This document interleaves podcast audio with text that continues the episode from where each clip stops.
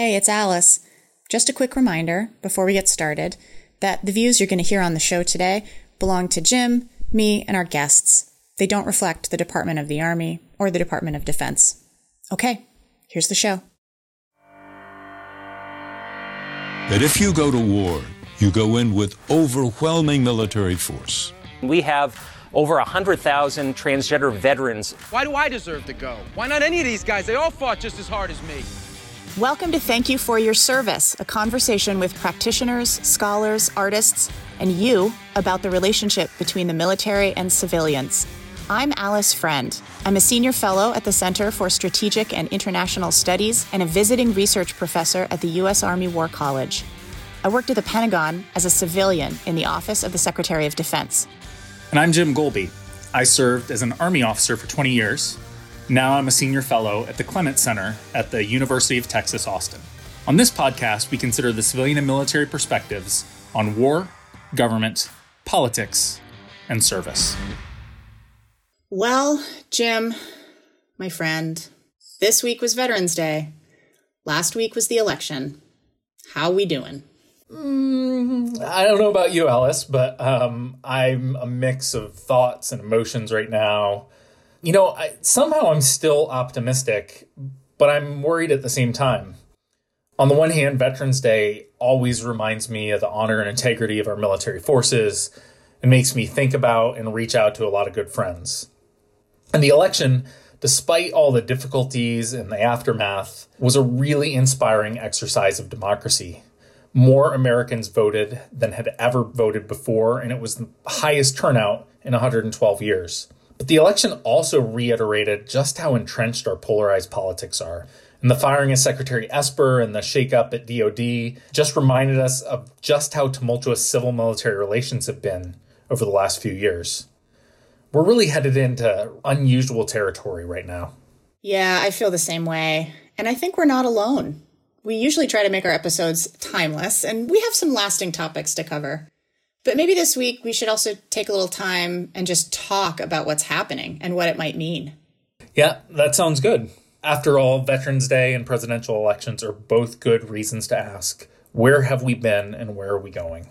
So that's what we're doing this week on Thank You for Your Service. We're talking about America, civic duty, service, and what's next.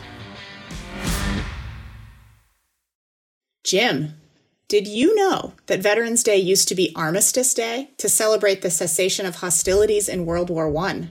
The ceasefire happened on the 11th hour of the 11th day of the 11th month of the year. So Veterans Day is always on November 11th, no matter what day of the week it falls on. That's why it's not always a Monday holiday. I did know that actually. Of course you did. Also, we've celebrated it for 100 years, but it didn't become a national holiday until an act of Congress made it one in 1938. The US celebrated it as Armistice Day until 1954. By then, World War II and the Korean War had both happened.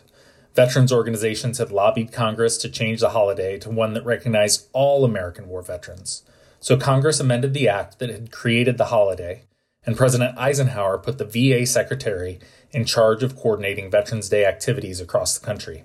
Okay, but did you know that this year the VA commemorated the 1990 1991 Persian Gulf War for Veterans Day? Oh, you got me there. I did not know that. But I do remember the Gulf War. Did you know that the VA estimates that between 1775 and 1991, more than 41 million Americans served in the military during wartime? And almost 17 million war veterans still live in the United States today. I think the best part of Veterans Day is that it brings Americans together to express gratitude for national service. One of the nice things about military service being nonpartisan is that celebrating it is something that all Americans can do without worrying about their partisan identity one way or the other. It really does recall this notion of national emergencies overwhelming our other divisions and creating a common cause that we can all rally behind. But you know, there's also a lot of mythology there.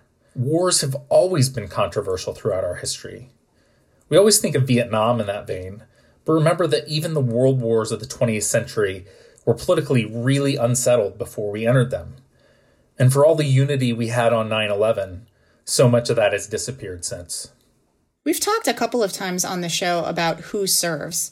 It's a big question for civil military relations scholars for a number of reasons, especially since Vietnam and the subsequent shift to the all volunteer force. Which parts of our society bear the burdens of going to war, and how do we choose? The United States has solved its manpower problems with conscription, or the draft, since the Civil War. In the Union states, all men between the ages of 20 and 45 had to register, but the wealthy could often buy their way out of it. Just prior to World War I, President Woodrow Wilson established the Selective Service System. We still have that system today, and it is still compulsory for American men to register within a month of their 18th birthdays. The draft has always been controversial, but I'm not sure the controversy was ever as pitched as it was during Vietnam. The Draft Lottery, a live report on tonight's picking of the birth dates for the draft. Here at Selective Service Headquarters in Washington is CBS News correspondent Roger Mudd. Good evening. It was 29 years ago that the first and most famous lottery number, 158, was drawn as the United States entered World War II. Tonight, for the first time in uh, 27 years, the United States has again started a draft lottery. And the famous first pick tonight is September 14th, the first birthday that now is designated 001, which means for 19-year-olds born on September 14th, that beginning uh, in January, local draft boards will induct those men born on September 14th, barring deferments. The next birthday in order, April 24th, and so on down the line this evening. Protests against the draft, including questions about its fairness and the quality of a conscripted military, eventually led President Nixon to abolish the practice and transition to an all volunteer force.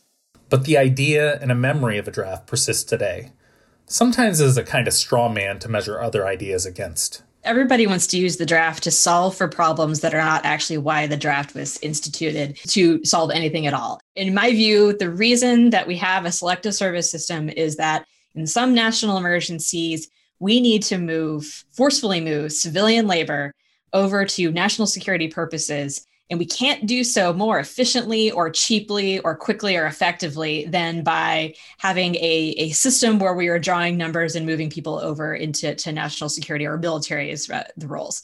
And that means that so many things have failed along the way. Uh, both our planning has failed, our recruitment system has failed, our all volunteer force, our ability to predict any kind of national security crises going forward and to really prepare for it and also our ability, I think, in some ways, to bring in other elements of national power into our, our national security apparatus. That was Loren DeJonge Schulman. Loren has served at the FBI, the Pentagon, and the National Security Council. Until just recently, she was the Deputy Director of Studies at the Center for a New American Security. Now she's the Vice President for Research, Analysis, and Evaluation at the Partnership for Public Service. We asked Loren to talk to us about the draft but also about what conversations about the draft tell us about how the government tries, and too frequently fails, to attract talent from the American population. Okay, so let's talk about some of the things that people like to talk about the draft solving. One of them is the ability for the national security apparatus to bring in talents that it does not have easily resident within its uh, in the military itself or in the national security civilian community. And i am sympathetic to this because they're totally right. I have said this so many times where we don't necessarily have at hand the both the number and types and diversity of talent that america needs to solve some of its national security challenges. And people always go straight to like we need software engineers and ai specialists. And yes that's totally true we do but we also need more people who speak and understand Chinese. We need more people who are have clear relationships and understanding of our allies. We need more people who can marry the linkages between economic power, national security challenges, the technology workforce, and our human capital needs all of these things are things that we will need in uh, great power competition if we think that's that that's a big deal. Now my problem with using the draft for this is that i think we actually have that talent resident in the united states and even better i think a lot of that talent wants to work in government. We just have made it super hard for them to go in in the kinds of capacities and the length of time and at the levels that they want to be able to do so That remark about talent wanting to break into government led me to ask Loren about her research into the federal national security workforce, many of whom are civilians. Civil servants are highly mission driven, more so than the private sector. If you ask them to go the extra mile in their work, if they're willing to do that, they were I think it's like something like over 90% of them say that absolutely, yes, this is something that is important to me. The mission of what I do is important to me every day. The idea that there's a civil service out there that is just there for the paycheck or the stability or the protections that they receive. And that's it is a myth. And it's a myth that perpetuates in a bipartisan manner from administration to administration. And it's frankly a really popular hobby horse for people to beat. The still national security workforce in particular are people who have made sacrifices by the requirements of their security clearance or the requirements of their job to dedicate hours and sometimes deploy in some of the environments that we see in the military without some of the support and protections that the military itself receives. Uh, they don't ha- receive the mental health treatment. They don't necessarily receive the kind of health treatment or the long term training education benefits that the military does as well. I don't want to put these in mm-hmm. terms of equivalent in terms of the sort of tasks that they perform, but there is a lot of challenges that the national security workforce experiences that are similar to the military where they don't get the same kind of attention, the same kind of investment, or the same kind of political priority as their uniform counterparts do. So with that as our predicate, the workforce overall in the civilian sector, it experiences a lot of challenges. It takes, even when you're not encountering the security clearance requirements, it takes about twice as long to hire somebody into the federal workforce as it does in the private sector. So if you are the smartest kid in your class from Stanford and you get a job offer from Google the day that you interview versus a job offer that you may not hear from anybody from the USA Jobs website for six months, and then you'll find out that they lost your application. You're probably going to take the Google one, even if you're a super public spirited, public minded person. And that we mm-hmm. still find that people want to serve in the federal government. There are there's surveys that like have demonstrated that it remains one of the top interest careers for people across the college age population. We don't set up our recruitment processes as though we really want high quality talent to get mm-hmm. in. It's as though it's a game where we try to see how much is your patience. Then, when people get in, the environments that we are putting our civil service through right now is generating a lot of trends that contribute to low morale. Loren talked to us about the seemingly relentless barrage of government shutdowns, furloughs, leadership turnover, and involvement in domestic partisan politics that the Federal Civil Service has been enduring in recent years. It made me think about my work on civilians and what civilians need to do to keep civil military relations healthy. If they are going to be able to give good guidance to the military, to conduct oversight and manage budgets and support operations, their value needs to be recognized and invested in. I asked her why she thinks we lionize the military and demonize the civil service. She said it partly has to do with most Americans' interactions with bureaucrats being pretty unglamorous and often frustrating. But she also said it's a visibility issue. So much of what civil servants do isn't transparent to the average American. And I don't think we're ever going to be in a world where the the day-to-day CIA analyst who is looking at Burundi is going to be held up as the same kind of hero as a Navy SEAL. And there's good reasons for that. But on the other hand, I think that we have really negative automatic assumptions about that CIA analyst and what they do every day, really positive ones about that Navy SEAL and what they do every day without investigating what those specifics are. Of course, Americans are also pretty unaware and underinformed about what military personnel do on a day to day basis. A lot of what they think they know is really affected by their partisan biases or what they see on TV. Conversations about civil servants happen through those filters too people try to paint the the civil service uh, or the deep state in, in terms of the national security world depending on what a sort of like proxy outcome they're hoping for. Like there is either a secret force within the federal government in a basement somewhere who is fighting for good, like the Avengers, that's always going to come out on mm-hmm. your side, or it's the incompetent bureaucrats who are hosing everything up for a, a new political appointee, or it's the competent bureaucrats who are purposely going out to sabotage there's never a narrative of like actually these guys just like show up to work every day and they investigate the weather. They try to warn american people about risks to their safety security and health. They find ways to invest in small businesses and farms. And they do so every day no matter if they have a vacancy at the top of their organization or if they have a political appointee of any kind of party. And i think it's highly undervalued When we taped our interview with Loren, it was looking increasingly likely that Biden would reach 270 electoral college votes. So we talked for a bit about what we all think the major issues in civil military relations will be for the next administration. One of Loren's catchphrases is process is my Valentine because she believes in a good policymaking process. And I share that commitment. And Jim, you said something I keep thinking about. I do think there will be huge changes in terms of process, huge changes in terms of stability, many fewer surprises, but people are going to expect military leaders to show their work.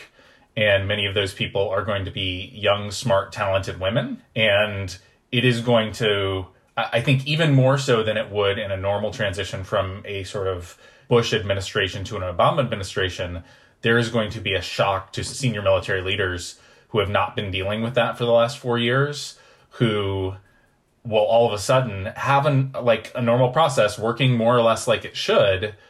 Yes, the so called delegation model that Trump followed, with of course some notable and unpredictable interventions every so often, coupled with the serious drop in public transparency. I think that got the building used to less scrutiny. Moving away from that will be good, but it will also be hard for a building that's gotten used to a less substantively engaged White House. Loren talked about what you and I have addressed a lot this worry that the Trump administration treated the military like a partisan voting constituency, or like individuals who either were or were not sufficiently loyal to the president, rather than like the nonpartisan professionals they are supposed to be. I imagine the sensitivities of that will continue into the next administration as well. I think you're right. And even though the administration definitely was the worst offender, politicians on both sides of the aisle often did the same thing during the election. Both campaigns once again leveraged the credibility of retired generals and flag officers, and even used pictures of officers in uniform in political ads. Politicians across the political spectrum need to understand their own role in politicizing the military. It's just not healthy.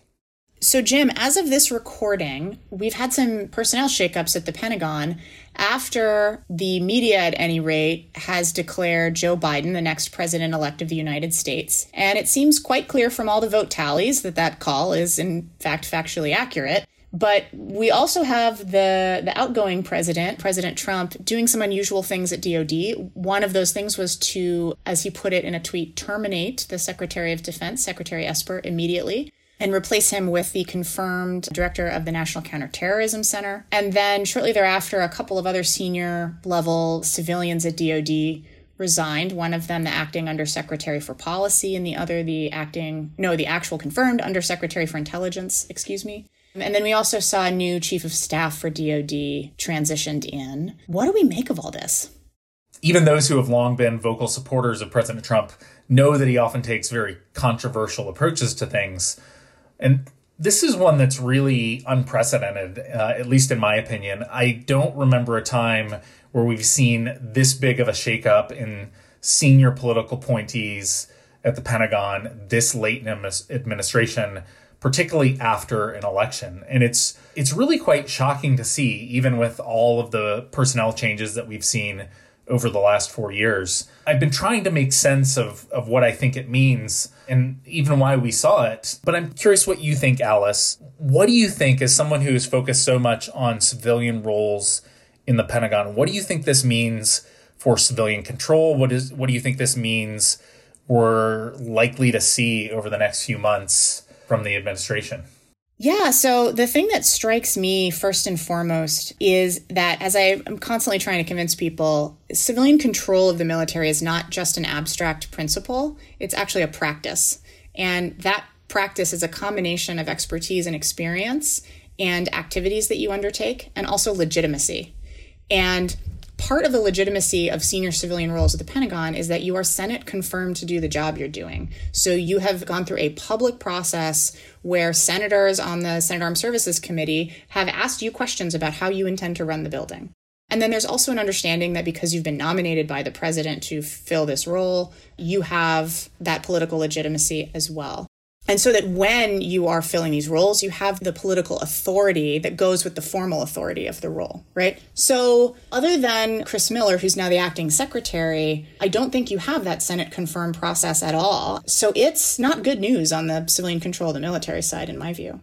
Yeah, I think the the timing is what's sort of unique and alarming about it to me. There've been rumors for, I mean, I would go back at least four or five months that President Trump was unhappy with Secretary Esper, that he thought he was being obstructionist on Afghanistan withdrawals, on some CT issues, as well as possibly on development of options for Iran. Then you had um, the events in Lafayette Square and Esper's public pushback on President Trump's what seemed to be inclination to lean toward using the Insurrection Act domestically. And so I don't think it is a surprise necessarily that there was this sort of tension and conflict, but to do that removal with so many other positions at once after the election really does put you in a position where you can't steer the ship of the Pentagon in lasting ways, and it may be even hard to turn the entire organization in ways that will last beyond the presidency. So it really does raise questions about are there particular initiatives that the president thinks he wants to try to do? Are there things that he sees as particularly valuable with respect to foreign policy or defense policy that he wants to jump on right now? And you know, as you noted, there are big questions of legitimacy. Chris Miller has a great reputation. He's been a CT professional. He had a career in the military, but again, part of that is a bit of the problem. He's not even in a position where he could be nominated to be the Secretary of Defense yet because, like Secretary Mattis was, he is still less than seven years out of his active duty service and would not qualify as an appointee. So there are all sorts of just really odd things about this. But I think at the end of the day, at least to me, it looks like President Trump was frustrated about the pushback he's been getting. And so there's probably a bit of a response to that that he is trying to, to take on. The president never really got a Secretary of Defense who fully aligned with him. And what we're hearing now is that as much as Esper seemed to be much more pliant than Mattis was in terms of doing what the president wanted. He still, uh, as you pointed out, was preventing the president from doing a lot of things he wanted to do. And so the you know the president kind of never got the secretary he wanted, right? And this is one of the things again about civilian control is that you know unity between all the major civilian leaders is really important because otherwise they spend their time arguing with each other you know, I think this is a common problem, and I think we're going to see it with a new administration that will have different ideas about technology, different ideas about budgets, different ideas about how you run the Pentagon and who runs the Pentagon and what you're running toward. You know, I think hopefully people are paying attention to this period not just as a question of you know, what have we seen over the last four years and why is it unique? But also, what have we seen over the last four years that might help us better understand how to move a big bureaucracy like this more effectively and hopefully reinforce just how important this position of Secretary of Defense is in this relationship of civilian control in being sort of the bridge between the White House, the Hill, and the uniformed military services. Yes, and if listeners have any ideas for how I can incorporate this particular era of civilian control of the military into my book that is about civilian control of the military, give me a call. On Veterans Day, I think of everyone I've served with, primarily those in uniform, of course, but I also think about people like my dad, who came in at the end of World War II, and all the older vets who served in the Korean War and Vietnam, who haven't gotten the same recognition that people in my generation have. That's the main focus of the holiday. But Veterans Day also makes me think of civilians who supported me when I was in uniform, and those who support our national security more broadly every day, and who serve at all levels of our government and society. In other words, Veterans Day is a good excuse to think about public service more generally, too. Every time we invite someone on the show, we ask them what service means to them, and we get incredible answers. Here are some of our favorites. There's so many ways to serve America, AmeriCorps, Peace Corps. There's so many ways to serve our country. And so thankful to our police, firemen, again, first responders, medical people, especially during this pandemic. And I just want to thank people who take the time to serve our country. She's worth serving. When I think of service and giving and giving back, I think a key part of that is showing your own moral courage to do the right thing. I think one of the beautiful things to come out of this terrible pandemic is a realization on the part of certainly me, but I think Americans more broadly, just how much we rely on the day in, day out service of healthcare providers, of garbage collectors, of teachers, and how much they too do service to the Republic. Speaking for the middle aged, reckless college professor demographic, my service is stomping my dainty little cloven hoofs and arguing for what is and isn't appropriate. And you're welcome for my service, people. I would say it's trying to make things just a little bit better. Doesn't have to be a lot better, just a little bit better. That's the goal. Each time you do it, just a little bit better. I often kind of just you know tongue in cheek joke and tell people well, you're welcome for my service. But like if you really if you really want to show me that you're thankful, you will go out and, and engage in aspects of your community to make it a better place. Service to me means attaching yourself to an idea that is greater than yourself and has a positive net impact on society there is something out there for everybody to get involved in, whether it's the Boy Scouts, the Girl Scouts, standing up for racial justice. There is something that really makes you heated. Whatever makes you angry, it's probably a good indication of something that you want to be involved in. And there's probably somebody already doing it in your local community. Go find those people, get started, get to work we are super lucky to live in the country that we live in right now and to be able to think of it as a work in progress and be able to contribute ideas and labor and partnerships to be able to think through how to make it better on an ongoing basis. Happy Veterans Day, America the Beautiful, from sea to shining sea. That's our show for today. If you liked what you heard, please subscribe and rate us on iTunes or wherever you get your podcasts. We love to hear from our listeners. Please follow us on Twitter. We're at thank you for your service underscore podcast. So at TYFYS underscore podcast. And send us an email with your favorite dad jokes and whatever else you'd like us to think about for the show.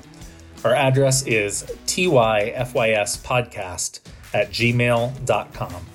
Polite notes and dad jokes only, please. Thanks for joining us. See you next time.